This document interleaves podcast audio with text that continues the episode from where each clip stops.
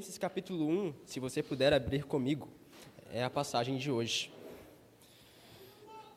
Nas duas primeiras mensagens, nós meditamos em Filipenses, ainda no capítulo 1 de Filipenses, e hoje nós chegamos ao final, então, da, do capítulo 1 de Filipenses, um livro de quatro capítulos.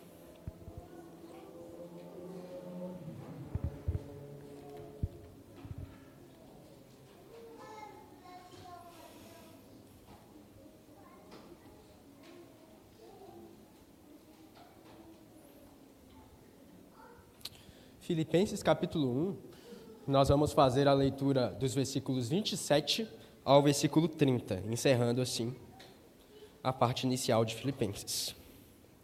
Diz assim a palavra de Deus: Acima de tudo, vivam de modo digno do evangelho de Cristo, para que, ou indo até aí para vê-los, ou estando ausente, eu ouça a respeito de vocês que estão firmes em um só espírito como uma só alma, lutando juntos pela fé do Evangelho.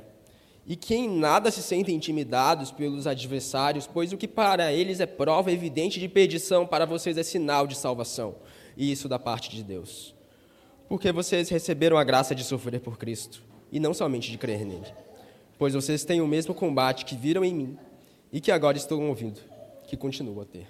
Até aí. Vamos orar? Senhor Deus, obrigado pela Sua santa palavra. Te pedimos, nos dá entendimento, fala aos nossos corações e nos ajuda a conhecermos mais e mais de Cristo Jesus, à medida que nela meditamos. Toca as nossas almas, inflama em nós um desejo por tua glória e nos ajuda a estarmos cada vez mais próximos de ti, por tua graça soberana. No nome do Senhor Jesus Cristo.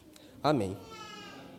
Irmãos, nas duas primeiras mensagens, nas duas mensagens anteriores, a passagem de Filipenses, nós vimos que o apóstolo Paulo almejava muito estar entre os filipenses novamente. Isso porque o apóstolo Paulo havia sido o fundador daquela igreja há dez anos atrás, dez anos antes dele escrever essa carta aos filipenses.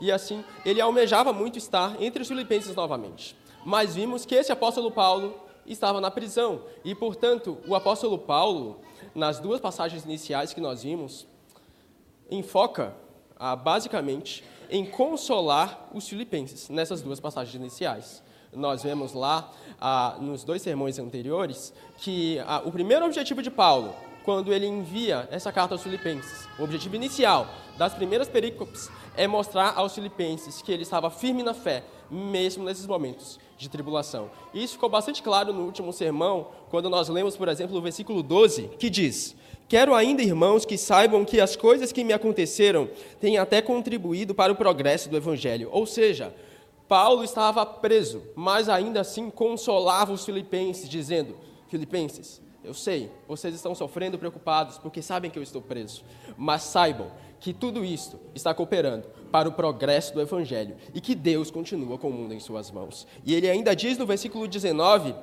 que está certo de que pela súplica de vocês e com a ajuda do Espírito de Jesus Cristo, isso resultará em minha libertação. Ou seja, além de consolar os filipenses, dizendo que tudo está ok, que o, o evangelho está progredindo mesmo assim, Paulo também diz que em breve ele estará com eles novamente. Paulo tem uma firme convicção de que de alguma maneira, que ele ainda não sabe, pela súplica dos filipenses e pela ajuda de Deus, o Espírito de Jesus Cristo, ele estará entre os filipenses novamente.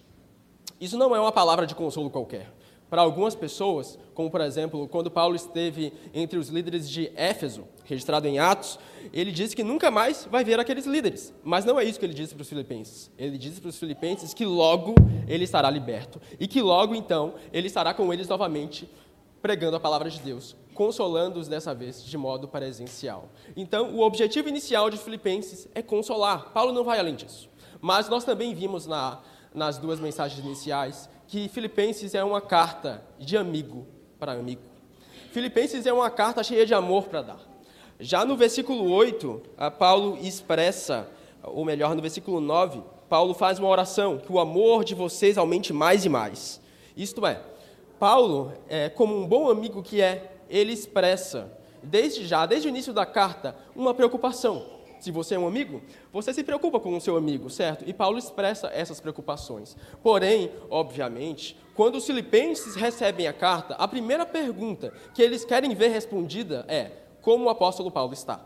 Nesse sentido, ele não vai desenvolver uma exortação grande no início do seu livro. Ele vai consolar, primeiramente. E é isso que ele faz nas duas primeiras passagens. Mas agora, porém, feita a apresentação inicial, feita a introdução da carta, dado o consolo inicial, o apóstolo Paulo finalmente passa a desenvolver a exortação central do livro de Filipenses. Nós chegamos hoje no miolo do livro de Filipenses. Esse é o texto central, que vai do versículo 27 do capítulo 1 até o versículo 18 do capítulo 2.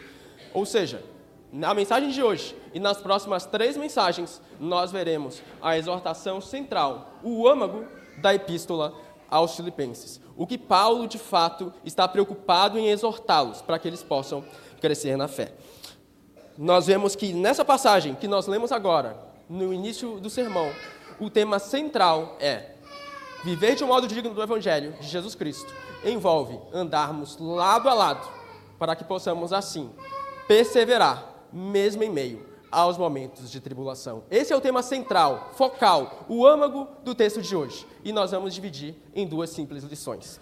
A primeira lição é: viver de um modo digno do Evangelho envolve andarmos lado a lado uns dos outros. Os filipenses estavam tendo problemas em seu meio.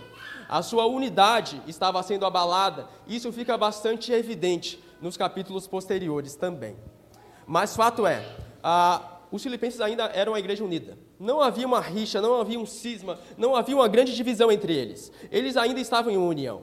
Porém, haviam fagulhas. Não havia um grande incêndio, haviam fagulhas. Uma fagulha ali e outra fagulha acolá, que podem vir a desencandear um grande incêndio e causar assim um cisma na igreja. E por isso Paulo escreve a carta aos Filipenses, para que essas fagulhas, desde já, sejam apagadas, sejam extintas, e os filipenses, então, não venham a ser incendiados em um grande cisma, em uma grande divisão. É por isso que Paulo expressa, por exemplo, no capítulo 2, no versículo 2, uma preocupação quanto ao modo de pensar dos filipenses. Nós veremos isso melhor no próximo sermão, mas ele diz assim: Então completem a minha alegria, tendo o mesmo modo de pensar, tendo o mesmo amor e sendo unidos de alma e mente. Nós também vemos no capítulo 4, versículo 2, o seguinte: Peço a Evódia e peço a Sintique que no Senhor tenham o mesmo modo de pensar.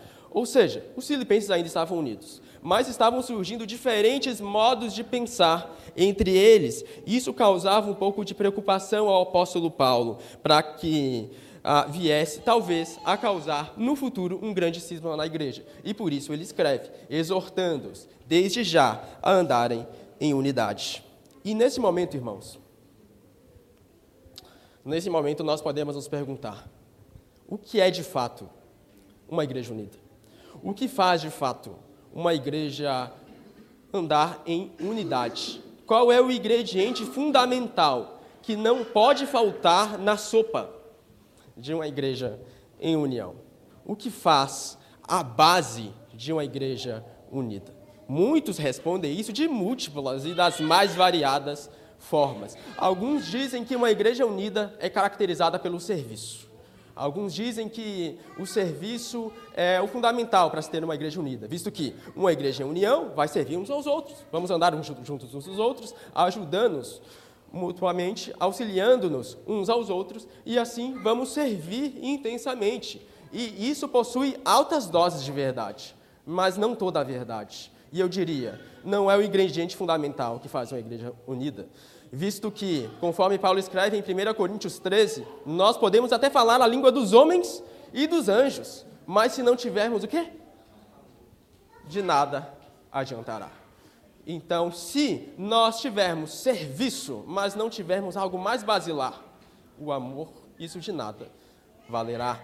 Então, existe algo mais fundamental, sim, do que o serviço. Outros responderiam dizendo que uma igreja unida, ela é reconhecida pela ação social. Enfatizam então a grande importância da ação social na igreja, de irmos as pessoas da comunidade ao redor, distribuindo alimentos e também o evangelho, visto que essa é a função primordial da igreja, dizem. Contudo, nós reconhecemos, de fato, isso também possui doses de verdade. A ação social importa. E uma igreja unida, ela vai servir, ela vai praticar ação social, mas isso ainda não é o ingrediente fundamental. O serviço por si só e a ação social por si só, ainda assim, não fazem uma igreja unida. Porque pense bem, nós podemos ter um clube social, sem qualquer compromisso com a cruz, e ainda assim praticarmos ação social. Um clube social faz isso. Então nós ainda não chegamos ao ingrediente fundamental, que faz uma igreja unida. Alguns ainda vão além, dizem que, ok, uma igreja unida é influenciar a cultura. Nós vamos influenciar a música, vamos influenciar a arte, vamos influenciar as letras e tudo mais. Sim, de fato, enquanto igreja nós vamos ser sal e luz, isso é uma verdade também. Mas ainda assim, isso não faz por si só uma igreja unida. Isso por si só não é o ingrediente basilar, não é o fundamental para que uma igreja ande em unidade. Um ingrediente fundamental para que uma igreja ande em unidade é propriamente Cristo Jesus. Tire Cristo Jesus do centro da igreja e você terá mera ação social, mero clube social. Tire Cristo Jesus de, do centro da igreja e você pode até influenciar a cultura. Mas com o que você está influenciando a cultura? Tire Cristo Jesus do centro da igreja e você terá serviço, mas não terá amor. Você falará a língua dos homens e dos anjos, pode até ter uma fé a ponto de transportar montes, pode dar todos os teus bens aos pobres, entregar teu próprio corpo para ser queimado, mas se não houver Cristo Jesus no centro, que produz amor, de nada valerá. Portanto, Cristo Jesus é o firme fundamento de uma igreja unida. E uma igreja unida possui algumas características. Versículo 27. Acima de tudo, vivam de modo digno do evangelho de Cristo, para que, ou indo até aí para vê-los, ou estando ausente, eu ouça a respeito de vocês que estão firmes em um só espírito, como uma só alma, lutando juntos pela fé do evangelho. Lutando juntos pela fé do evangelho. Uma igreja unida é uma igreja que possui Cristo no centro e que, portanto, luta lado a lado pela fé no crucificado. Uma igreja unida é uma igreja que luta lado a lado pela fé no Cristo que venceu e vive. A primeira característica de uma igreja unida é que nós estaremos lutando e vencendo contra a carne. A carne é um dos nossos inimigos.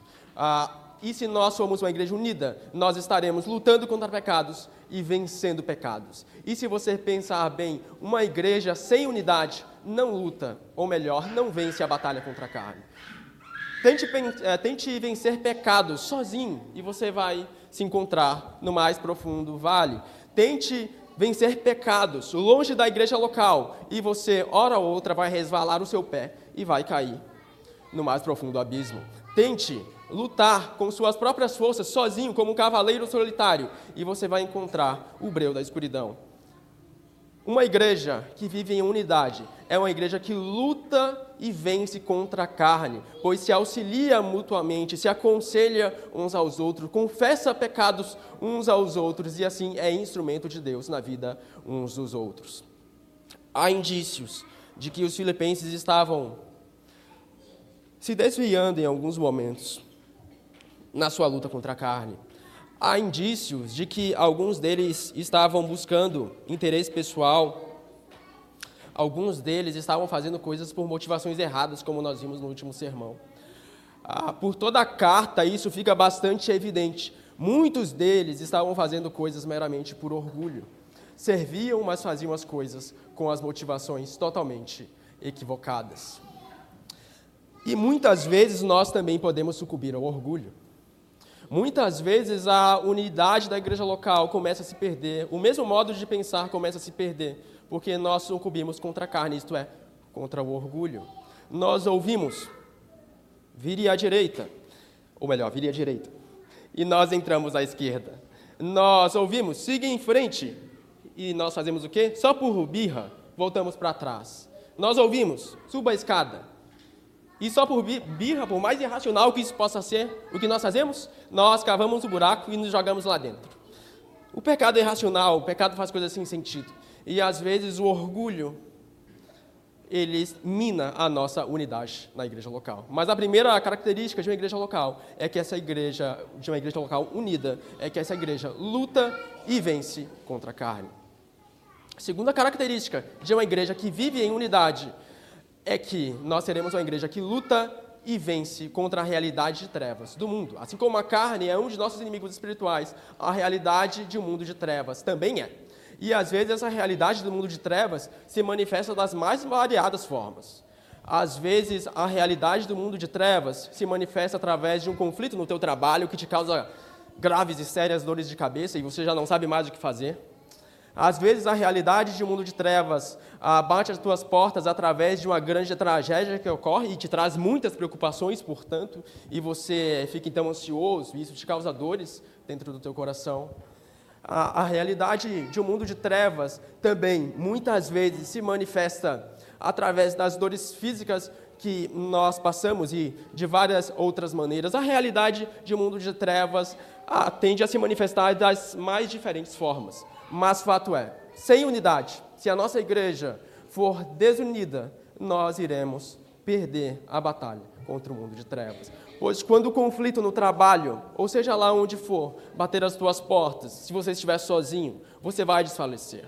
Porque nós não conseguimos andar sozinhos, nós precisamos uns dos outros para vencermos e lutarmos pela fé no Evangelho de Jesus Cristo.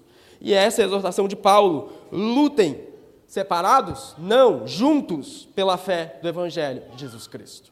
Nesse sentido, a, a, carne e a realidade de trevas são dois inimigos que nós possuímos. Mas ainda existe uma terceira característica da igreja local unida. Uma igreja que vive em unidade é uma igreja que luta e vence contra o diabo. Assim como a carne, a realidade do mundo de trevas, o diabo também é um de nossos inimigos espirituais e às vezes ele intenta diretamente contra alguns, contra alguns servos de Deus, como ele fez com Jó, como ele tentou fazer com Pedro ao tentar peneirá-lo, como ele fez, a, como ele faz durante a história. E nesses momentos, quando Satanás nos afligir, tentando nos jogar para baixo, se nós somos encontrados sozinhos, desunidos, como cavaleiros solitários no meio do deserto, nós certamente iremos desfalecer.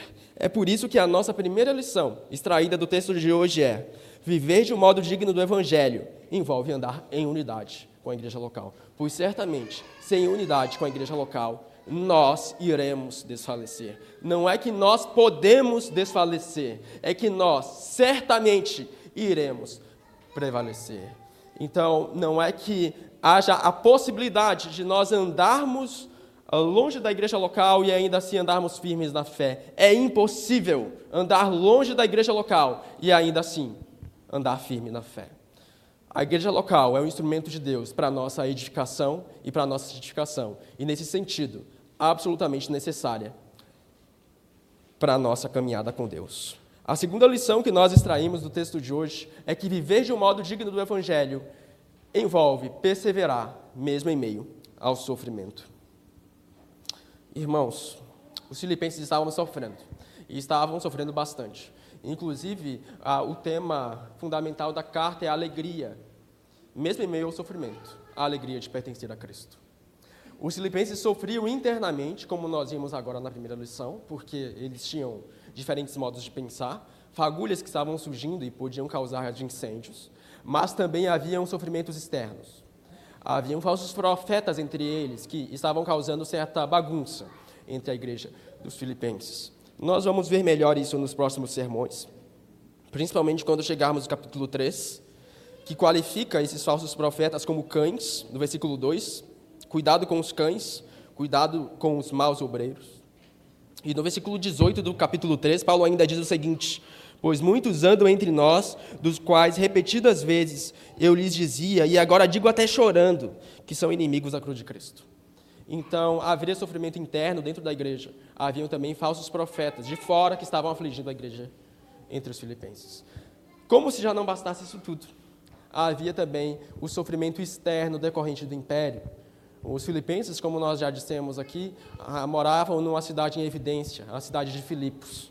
Filipos era uma cidade, a principal cidade da Macedônia, e era muito influenciada pelos romanos ali. O culto ao imperador era muito forte, e os irmãos que se recusavam a se prostrar perante o imperador, a adorá-lo como um deus, eles sofriam sanções das mais diversas, dentre as quais a econômica. E é por isso, inclusive, que os cristãos filipenses, eles são pobres em sua grande maioria. Eles sofrem necessidade. E Paulo vai escrever em 2 Coríntios que, mesmo em meio a tantas necessidades assim, ah, eles transbordaram em toda a generosidade. Então, havia muitas dores entre os filipenses. Como se já não bastasse isso tudo, havia, haviam ainda as preocupações.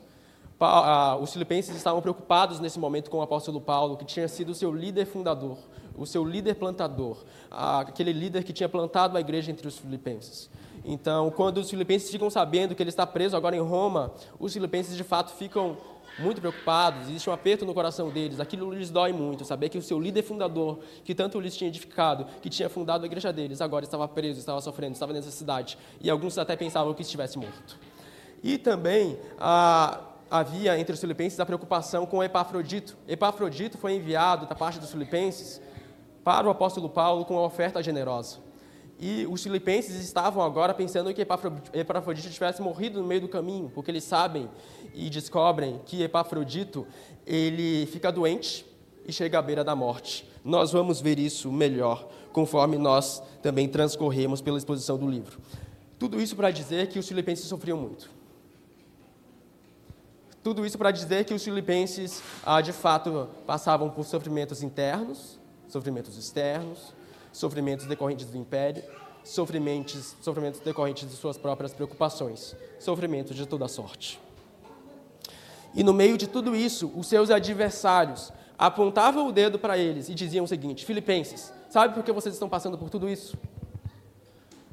Porque vocês são amaldiçoados.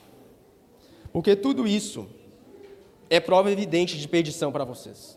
Porque tudo isso é prova evidente de que Deus não está com vocês os adversários utilizavam o sofrimento dos filipenses para dizer a eles de que tudo isso era uma prova de que eles estavam fazendo tudo errado. Lê comigo no versículo 28.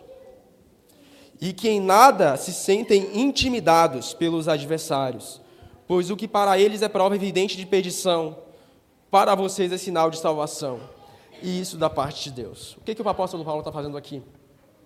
Ele está pegando o argumento dos filipenses, ou melhor, o argumento dos adversários entre os filipenses, que dizem que tudo isso, todo esse sofrimento que os filipenses passam, são de fato sinal da perdição deles. E está invertendo o argumento. Filipenses, não acreditem nisso.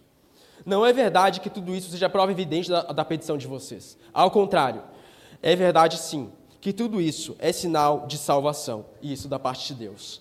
E ele continua no versículo 29, dizendo assim: porque vocês receberam a graça de sofrer por Cristo, e não somente de crer nele, pois vocês têm o mesmo combate que viram em mim, e que agora estão ouvindo, que continuam a ter. Irmãos, o que Paulo está dizendo aqui para os filipenses é algo absolutamente escandaloso. Isso nós não podemos compreender de modo algum aos olhos carnais. Somente uma mente espiritual pode compreender isso. Mas o que Paulo ah, está falando é: sofrer por Cristo é um grande privilégio. Sofrer por Cristo é um grande privilégio. E isso vai em contrapartida ah, com o que o mundo nos ensina, que nós devemos buscar a paz e a tranquilidade. Mas Paulo está dizendo: bem-aventurados são vocês, porque vocês estão sofrendo por Cristo Jesus. Bem-aventurados são vocês, porque vocês sofrem pela luta do Evangelho de Jesus Cristo. Portanto, não deem ouvidos àqueles que dizem que vocês são amaldiçoados por conta do seu sofrimento, mas olhem para Deus, que utiliza do sofrimento para progresso do Evangelho e para fortalecer todos aqueles quanto os amam. Paulo sabia muito bem disso. Tanto que ele diz no versículo 30 que os filipenses têm o mesmo combate que viram nele e que agora estão ouvindo que continua a ter. E Paulo, de fato, tem um grande currículo. Você já leu o currículo do apóstolo Paulo? Não está em nenhuma plataforma na internet, mas está em 2 Coríntios capítulo 11. Não precisa abrir, mas em 2 Coríntios capítulo 11, nós temos um grande currículo do apóstolo Paulo. Preste bem atenção nesse currículo bastante irônico. Ele diz assim: Cinco vezes recebi dos judeus 40 açoites, menos um. Esse é o primeiro item do currículo dele. E ele prossegue: Três vezes fui açoitado com varas. E ele continua: uma vez fui apedrejado, três vezes naufraguei, fiquei uma noite e um dia boiando em alto mar, em viagens muitas vezes, em perigos de rios, em perigos de assaltantes, em perigos entre patrícios, em perigo entre gentios. em perigos na cidade, em perigos no deserto, em perigos no mar, em perigos entre falsos irmãos, em trabalhos e fadigas, em vigílias, muitas vezes, em fome e sede, em jejuns, muitas vezes, em frio e nudez. Além das coisas exteriores, ainda pesa sobre mim diariamente a preocupação com todas as igrejas. Quem enfraquece, que eu também não seja enfraquecido. Quem se escandaliza, que eu não fique indignado. Esse é o currículo do apóstolo Paulo, por mais irônico que isso possa ser. Esse é o currículo do homem que dedica sua vida a pregar a luta, para pregar o evangelho e a viver na luta pelo evangelho de Deus. Esse é o currículo do homem que realiza três grandes viagens missionárias e ainda no fim da sua vida vai literalmente aos confins da terra, pregando as boas novas. Esse é o currículo do homem de Deus que escreve a vasta maioria dos livros do Novo Testamento. Não foi assim somente com o apóstolo Paulo. Foi assim, na verdade, com todos os apóstolos.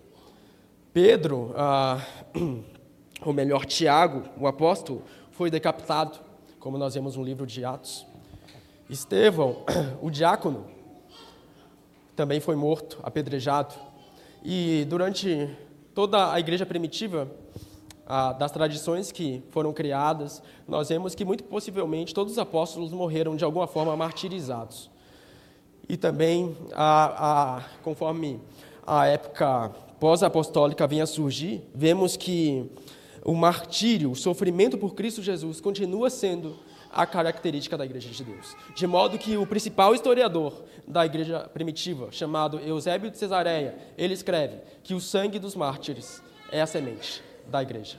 O sangue dos mártires é a semente da igreja. Porque quando um mártir cristão é decapitado, ele diz, é como se duas novas cabeças surgissem no lugar. Então você decapita essas duas novas cabeças e surgem quatro dessa vez. E o crescimento exponencial da igreja não pode ser contido.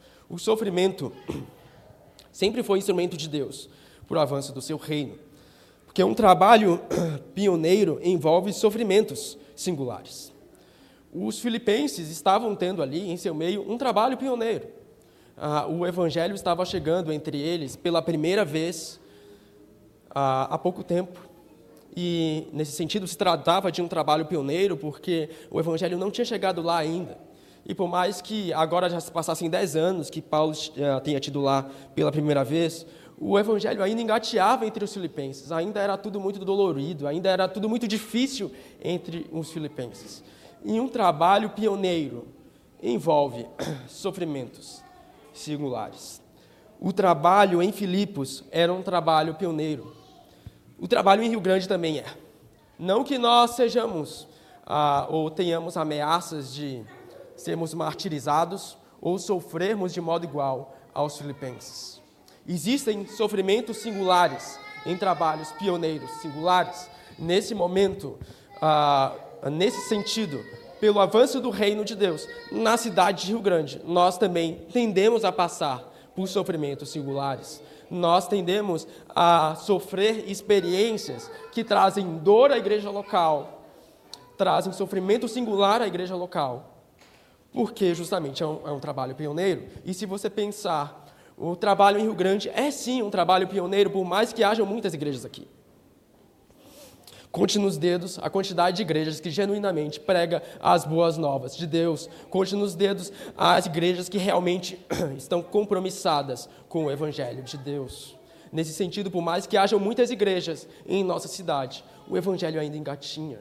As pessoas mencionam Cristo, falam de Deus, mas ainda assim não adoram verdadeiramente. Temos miríades de culto ah, sendo prestados em nossa cidade ah, todo domingo. Mas quanto deles, quantos desses cultos são prestados verdadeiramente ao Deus Altíssimo? O trabalho em Rio Grande é sim um trabalho pioneiro. É por isso que nós passamos por sofrimentos singulares. Você nunca viu uma igreja enviar seu pastor, seu único pastor, por um ano para os Estados Unidos, certo? Eu acho que talvez não. É um sofrimento singular. Um trabalho pioneiro envolve sofrimentos singulares. Nesse sentido, nós somos chamados, em meio a esses sofrimentos singulares, perseverarmos mesmo assim. Certamente esse momento para a igreja é um momento muito difícil, É um momento muito complicado, é um momento difícil para todos nós. Não é fácil você enviar ao seu único pastor para passar um ano fora, mas ainda assim é um sofrimento que renderá muitos frutos e que o seu fruto será o progresso do Evangelho. Pois nós sabemos, quando o pastor Emerson voltar, nós juntos seremos, dessa vez, muitos mais fortes. Nesse sentido, um trabalho pioneiro certamente envolve sofrimentos singulares. Entre os filipenses, haviam aqueles que apontavam o dedo para eles e diziam: Olha, vocês sofrem tanto, isso significa que vocês são abençoados. Mas lembrem-se, o apóstolo Paulo inverte o argumento dos filipenses, ou melhor, dos adversários dos filipenses. E ele diz: Na verdade, vocês sofrem porque vocês são abençoados. Nesse sentido, o sofrimento que nós passamos hoje em enviarmos um pastor para os Estados Unidos para ser treinado a ser um pastor ainda mais fiel durante todo esse ano, na verdade não é uma maldição, pelo contrário, é uma grande bênção. E essa bênção irá frutificar muito e muito mais. E vocês, cada um de vocês faz parte dessa história. Cada um de vocês, absolutamente, faz parte do avanço e do progresso do Evangelho na cidade de Rio Grande. A, igreja local é, uma grande, é um grande corpo, como bem ilustrado pela Patrícia. A igreja local possui muitas peças. E se nós tirarmos uma peça, nós sofreremos e sofreremos muito. É por isso que, em momento de sofrimento, nós precisamos mais do que nunca andarmos em unidade. Porque somente em unidade nós, de fato, iremos perseverar. Fato é, a obra de Cristo foi o trabalho mais pioneiro de toda a história. Pense em um trabalho pioneiro, e nenhum deles se comparará à própria obra de Jesus. Quem poderia pensar que o Salvador do mundo, o Criador dos céus e da terra, iria nascer numa manjedoura e ser embalado por uma pecadora? Quem poderia imaginar que o autor e consumador de todas as coisas, ele fosse pregado numa cruz, cuspido, desprezado, que fosse levar uma coroa, não de ouro, mas de espinhos. Quem poderia pensar que o Cristo, o Rei de todo o universo, que tem o mundo em suas mãos, que criou eu e você, as galáxias e as estrelas, o universo e os superaglomerados de galáxias, quem poderia pensar que o Cristo, que fez todas essas coisas, morreria e ressuscitaria dentre os mortos, para que eu e você pudéssemos ser alcançados no mais profundo breu e trazidos então para a sua luz. A obra de Jesus Cristo é o maior trabalho pioneiro de toda a história. A obra de Jesus é o trabalho mais singular de toda a história e, nesse sentido, envolveu o sofrimento mais singular de toda a história. E Jesus hoje nos chama a sermos seus discípulos, a tomarmos nossa cruz, a vivermos realmente imitando. E nós somos melhores imitadores de Jesus Cristo quando nós sofremos. Não há momento algum na vida onde nós possamos refletir melhor a Cristo Jesus do que nos momentos de sofrimento e de fraqueza. Nos momentos de dores, onde a nossa limitação fica explicitamente evidente. Porque é justamente nesses momentos que claramente se vê que o poder provém todo de Deus e nada de nós. É absolutamente nesses momentos singulares, de dores e de sofrimentos singulares, que se vê nitidamente que é tudo sobre a cruz, que é tudo sobre Jesus e nada a respeito de nós. É justamente nos momentos de dores e de sofrimento que nós vemos que somos fracos, vis, incapazes de qualquer coisa pela nossa própria força, mas absolutamente dependentes da graça soberana de Deus. É nesses momentos onde a força de Cristo se mostra ainda mais forte, precisamente nas nossas fraquezas. Portanto, como nós reagimos, irmãos, nos momentos de sofrimento?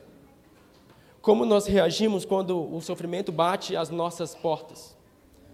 Nós desanimamos, nós perdemos as nossas forças, nós desfalecemos, nós acreditamos que tudo acabou e pronto, esse é o fim da história e acaba aqui? Ou nós confiamos de que o Deus que começou a boa obra em nós, Ele é fiel para começá-la até o dia de Jesus Cristo? Nós confiamos em nossas próprias forças ou nós descansamos na força da graça soberana de Deus? Nós tentamos realizar as coisas com o nosso próprio braço ou nós descansamos que Deus é fiel para nos conduzir até o fim? Como nós reagimos em meio ao sofrimento? Nós buscamos a ajuda dos irmãos ou nós andamos longe da igreja local? Nós buscamos estarmos mais próximos uns dos outros ou nós nos aproximamos mais uns dos outros, reconhecendo de que não existe força em nós. E, portanto, nós precisamos buscar a Deus. E um grande instrumento, instrumento de Deus para nos fortalecer, é utilizando-se das mãos uns dos outros na igreja de Deus. Como nós reagimos nesses momentos de dor e de sofrimento singular. Que possamos andar juntos de um modo digno do Evangelho, não nos esquecendo em nenhum momento que viver de um modo digno do Evangelho envolve unidade com a igreja local e envolve perseverança, mesmo em meio ao sofrimento. E que assim, juntos, lutando, juntos, lado a lado pela fé do Evangelho, possamos perseverar como a comunidade de servos, proclamando o Evangelho do Rei. Amém? Eu te convido a orar, a se colocar de pé e a orarmos juntos.